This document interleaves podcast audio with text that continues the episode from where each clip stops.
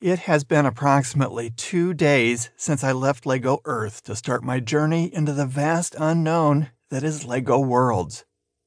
Ever since I was a boy, I had always dreamed of going off into the unknown and exploring vast worlds that were much different than our own.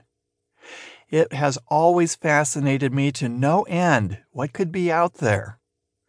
Now that I'm here and I'm actually living out my dream, I find myself reminiscing or going back to the past.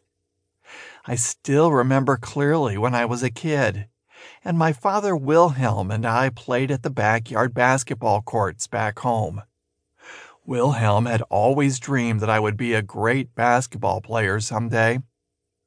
It was a kind of reverse wish fulfillment for him, as he never achieved that dream for himself. He saw I was kind of tall, and he immediately assumed that I could become what he couldn't and tear the courts apart. Well, nothing really came of that. I just endured a lot of games where he dragged me to the courts, and I tried to play basketball to no avail. I can still remember his voice in my head as he prodded me to do good and shoot that ball. A lot of good that did. Well, I never became the basketball player that he envisioned for me to be. I pursued my own dream, whether he liked it or not. I just saw a comet shooting by the ship. The ship's recorders recorded it and beamed the images back to LEGO Control. It was an amazing sight seeing the comet and its icy tail of white ice blocks as it shot through space. It made me remember those days again. I guess I was a lot like that comet, shooting through childhood and blazing a trail for my own dreams. Lance Cairo would be his own man, and it happened.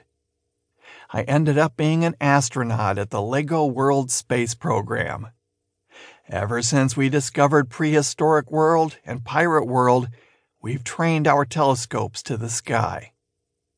We've found literally thousands of worlds out there, and we are very certain that a lot of them contain life in all its fantastic forms. That is the main objective of my mission to go out, explore these worlds, and make peaceful contact with any inhabitants that I find. It's kind of like that old TV show back in the day. Or was that TV shows and movies? I forgot their names, but it's kind of what I'm doing now.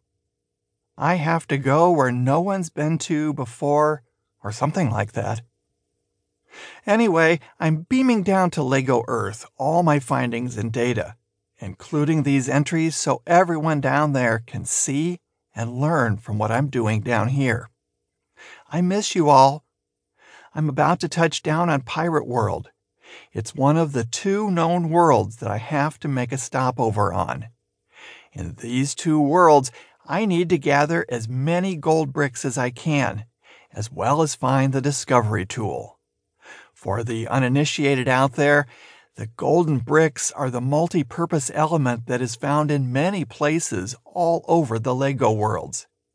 It serves a host of functions, from fueling my starship to allowing me to build complex machines and to even some unknown functions. It's pretty exciting to think about what powers I could unlock by collecting as many golden bricks as I can, so it's best to just keep collecting them when I see them. The discovery tool is also essential to help me find the raw materials to build various objects. These raw materials are often found in all the inhabitable planets. Because the gold bricks and the discovery tool are so essential in my journey, I was instructed to first find them in the two known planets of Pirate World and Prehistoric World. It didn't take long after my takeoff from LEGO Earth to get to my first stop, Pirate World.